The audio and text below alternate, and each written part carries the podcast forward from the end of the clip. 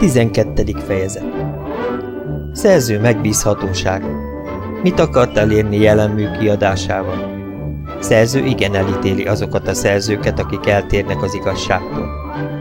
Szerző igazolja és tisztázza magát. Válasz egy ellenvetésre. Új gyarmatpolitika. Az angol koronajogak mindam a földekhez és országokhoz, melyeket szerző leírt. Az elfoglalás nehézségei. Szerző utoljára búcsúzik el olvasójától. Jövendő életmódjáról beszél, néhány szíves tanácsot ad, és befejezi művét.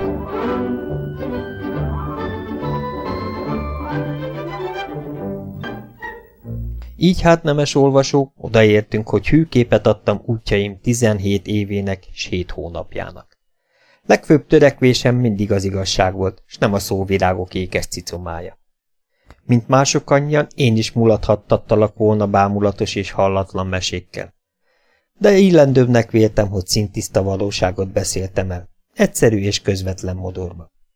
Az én dolgom nem az volt, hogy mulattassalak, de hogy közöljek veled néhány dolgot, amit nem tudtál. Mi, akik távoli országokat bejártunk, hol ritkán fordul meg angol és más európai ember, könnyen gyárthatunk fantasztikus leírásokat csudás tengeri és szárazföldi állatokról.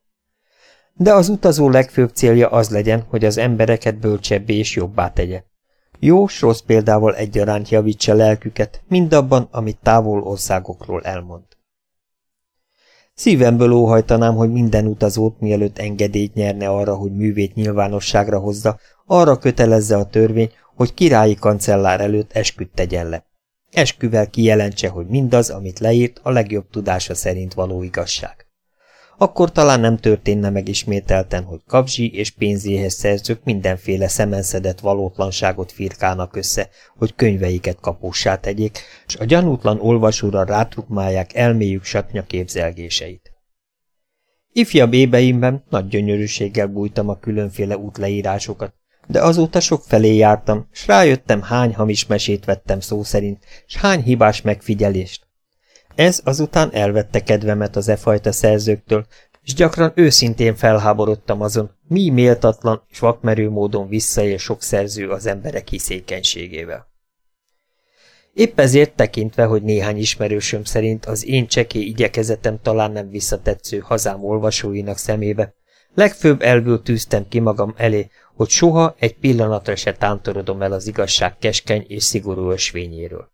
Hála Istennek kísértésbe se ige juthatok, hiszen jól megjegyeztem nemes Haukn gazdám tanítását, akinek szerencsém volt oly hosszú éveken át tanítványa lenni. Nexi miserium fortuna sinonym, finixit etiam, mendesem cu in proba finget. Nagyon jól tudom, hogy milyen csekély dicsőséget szerez az ember e fajta írással, amihez nem kell se tehetség, se műveltség, csak jó emlékező képesség, vagy pontos és rendszeres napló. Azt is tudom, hogy az útleírók éppen úgy, mint a szótár szerkesztők, hamar elvesznek a feledés ködébe, azoknak súlya alatt, akik később jelentkeztek, s legfelül feküsznek. Nagyon valószínű, hogy jönnek majd utazók, akik felkeresik mindam a vidékeket, melyeket itt leírtam, s kiigazítják, ha vannak, esetleg tévedéseimet. Újabb felfedezésekkel toldják meg szerény enyéimet, ezek félretolnak majd engem, helyembe állnak, s a világ elfelejti, hogy éltem valaha, s írtam. Ez elszomorítana talán, ha hírnév és dicsőség volna a vágyam, de mert egyetlen óhajom a közjólét, a legkevésbé sem bánt e fajta nyugtalanság. Mert lehet-e ember, ki ha a dicsőséges Hauptmök általam felsorolt erényeit megismerni, ne szégyenkeznék azon, hogy ebben az országban ő a teremtés koronája, az uralkodó minden állatok között. Ne szóljunk mindazon országokról, ahol jehuk uralkodnak. Ezek közül talán legkevésbé a Brobdingengbéliek romlottak el. Ezeknek erkölcseit és kormányformájukat fajmi boldogság volna felcserélni a miénkkel. Az olvasó ítélje meg ám önmaga. Igazam van-e? Én nem mondok véleményt. Ki sem mondhatom, mennyire örülök annak, hogy jelen művemet minden valószínűség szerint nem gáncsolják s cséplik majd, hisz mifajta ellenvetéseket tehetnének a felülvizsgálók oly íróval szemben, aki a puszta tényeket sorolja fel, és méghozzá oly távoli országokkal kapcsolatban, melyekkel semmiféle kereskedelmi vagy politikai vonatkozásban nem állunk.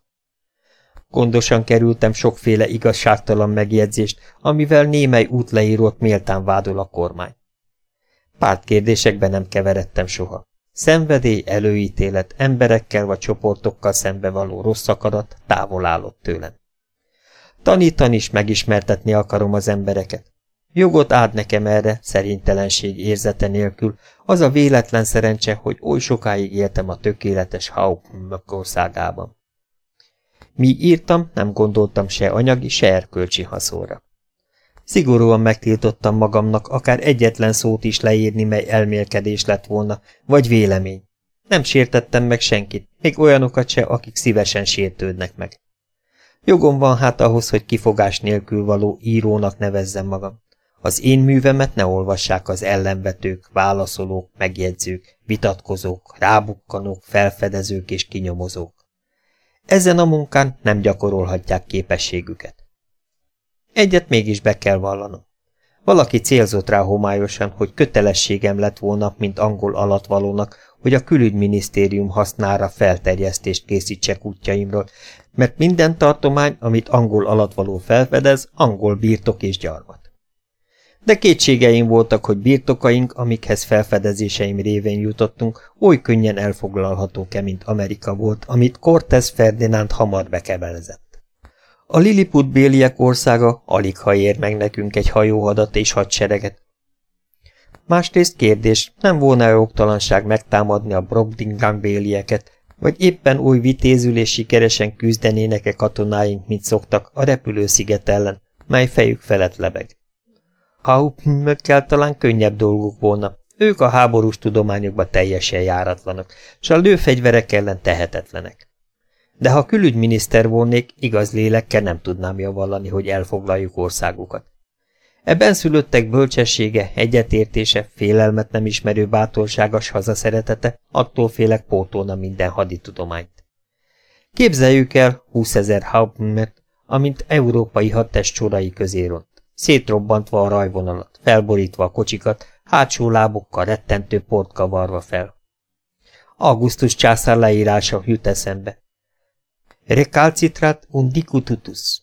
Inkább ajánlom azt, vegyük rá őket, hogy néhány ezer benszülött jöjjön közén, civilizálni Európát, tanszékeken előadást tartani a becsület, igazságosság, mértékletesség, közszellem, tisztaság, barátság, jó akarat és hűség alapfogalmairól hiszen úgy tudom-e fogalmak neve a legtöbb európai nyelven megvan még, az élő nyelvekben épp úgy, mint a holtakban. Biztosan nem merem mondani, csekély olvasottságús, nagyon közepes műveltségű író létemre. De volt még egy okom, amiért nem szívesen gondoltam arra, hogy ő felsége birodalmát felfedezéseimmel gyarapítsam. Az igazat megvalva lelkiismeret fódalást éreztem. Vajon igazságosnak vélhető-e ez a mód, amelyen uralkodóink hasonló esetben eljárnak? Tegyük föl például, hogy egy kalózhajó legénységét a vihar kiveti holmi ismeretlen partra. Az árbóckosárban földet jelez a hajósinas. A kalózok partra szállnak, fosztogatni és rabolni. Ártatlan, s tapasztalatlan nép fogadja őket, minden szívességgel s vendégszeretettel. A kalózok új nevet adnak az országnak, s királyuk nevébe formálisan birtokukba veszik. Ennek jeléül zászlót tűznek ki. Leölnek két-három tucat benszülöttet, rabul ejtenek három-négy tucatot.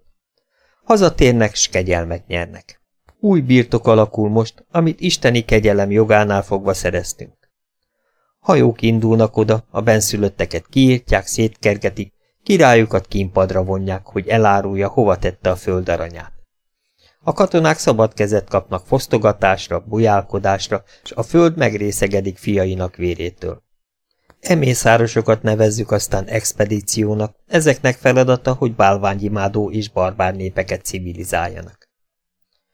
Semmiképpen nem célzok a nagy brit birodalomra, mely az egész világnak példát adott, hogyan kell bölcsességgel gyarmatot alapítani, hogy kell művelni a népet vallásban, tudományban. Hogyan kell józan életűs nemes alatvalókat küldeni a gyarmatokra? Hogyan kell magas képességű, romlottságra képtelen hivatalnokok révén igazságot szolgáltatni a gyarmatokon, és mindennek tettejébe erényes és ájtatos kormányzókat hogyan kell kinevezni, akik a nép jólétét s boldogságát összetudják egyeztetni ő felsége érdekeivel s dicsőségével.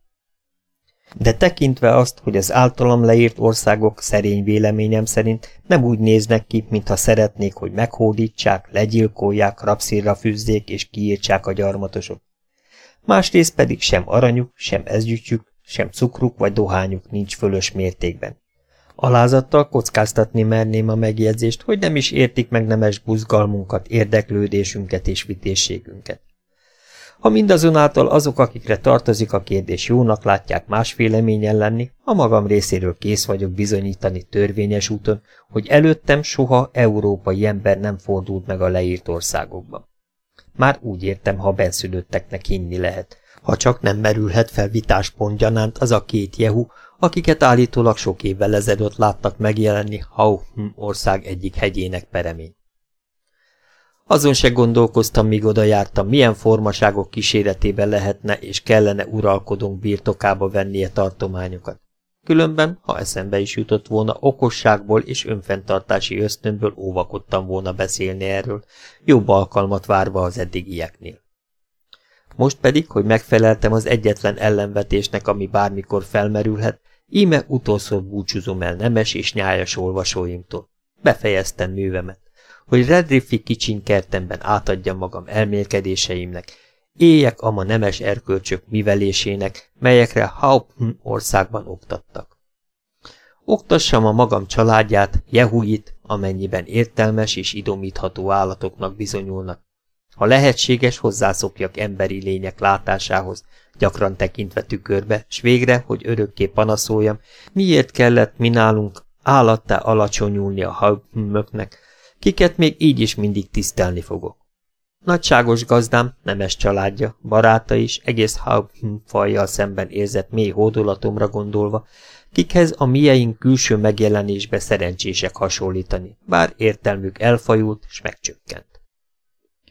Múlt héten tűrtem el először, hogy feleségem leüljön velem ebédelni. Egyelőre az asztal túlsó végére csak.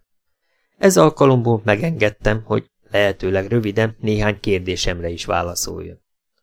A jehuszagot még most se viselem el. Óromat eldugom csűrlővel, levendulával, dohányjal, hogy ne érezzem annyira. És bár korosabb embernek nehéz letenni régi szokásáról, még mindig remélem, hogy valamikor képes leszek rá Jehud eltűrni a szomszédságomba, és nem borzongok össze, hogy fogaival vagy körmével nekem esik. A Jehu fajjal való békülésem könnyebben menne, ha egyszer megelégednének azokkal a bűnökkel és bolondságokkal, amelyekre őket a természet feljogosította. A legkevésbé sem hat már rám, ha megpillantok holmi ügyvédet, zsebtolvajt, kapitány, bolondot, mágnást, hamis játékost, politikust, rímakerítőt, orvost, hamis tanút, besugót vagy efélét. Mindezek a foglalkozások megfelelnek a dolgok rendjének de ha látnom kell egyetlen pöfetekbe szorulva a testi és lelki betegség és rúdság minden szennyét és bűzét, s ha az ilyen állatban aztán gőgöt és büszkeséget tapasztalok, akkor fogyni kezd türelmem. Azt már nem fogom megértetni tudni soha, hogy kerülhetett együvé egy fertőn ennyi tökéletlenséggel a gőg. A bölcs és nemes Hauptmök nyelvében nincs szó erre a bőre. Semmiféle rosszra nincsen szavuk ha csak azok nem, melyekkel a jehuk utálatos szokásait leírják. De meg ezek köz találtam meg a gőgre megfelelő szót. Ők nem ismerhették fel áthatóan stökéletesen a jehu természetet úgy, amint az egész fejlettségében kivirágzott olyan országokba, ahol ez az állat uralkodik. Én azonban, aki e pontban náluk tapasztaltabb voltam, mondhatom, hogy tisztán felismerem a gőg néhány halvány gyökerét a vagy jehuk jellemében. A hauptmök, kiket nem kormányoz se földön, se égen semmi, csak az értelem, nem büszkébbek jó tulajdonságaikra, mint amilyen büszke én lehetek, hogy nem hiányzik kezem vagy lábam, amivel pedig, ha csak nem bolond, alig ha dicsekszik az ember, bár nélküle nyomorék volna és nyomorult. Azért időzök hosszabban e tárgynál, mert szeretném, ha lassanként elviselhetőbbé válnék nekem valamely angol jehu társasága. Éppen ezért nagyon kérem azokat, akik a e képtelen s felfoghatatlan bolondságnak, a gőgnek halvány derengését érzik magukban, hogy a jövőbe kerüljék el a házam tájékát.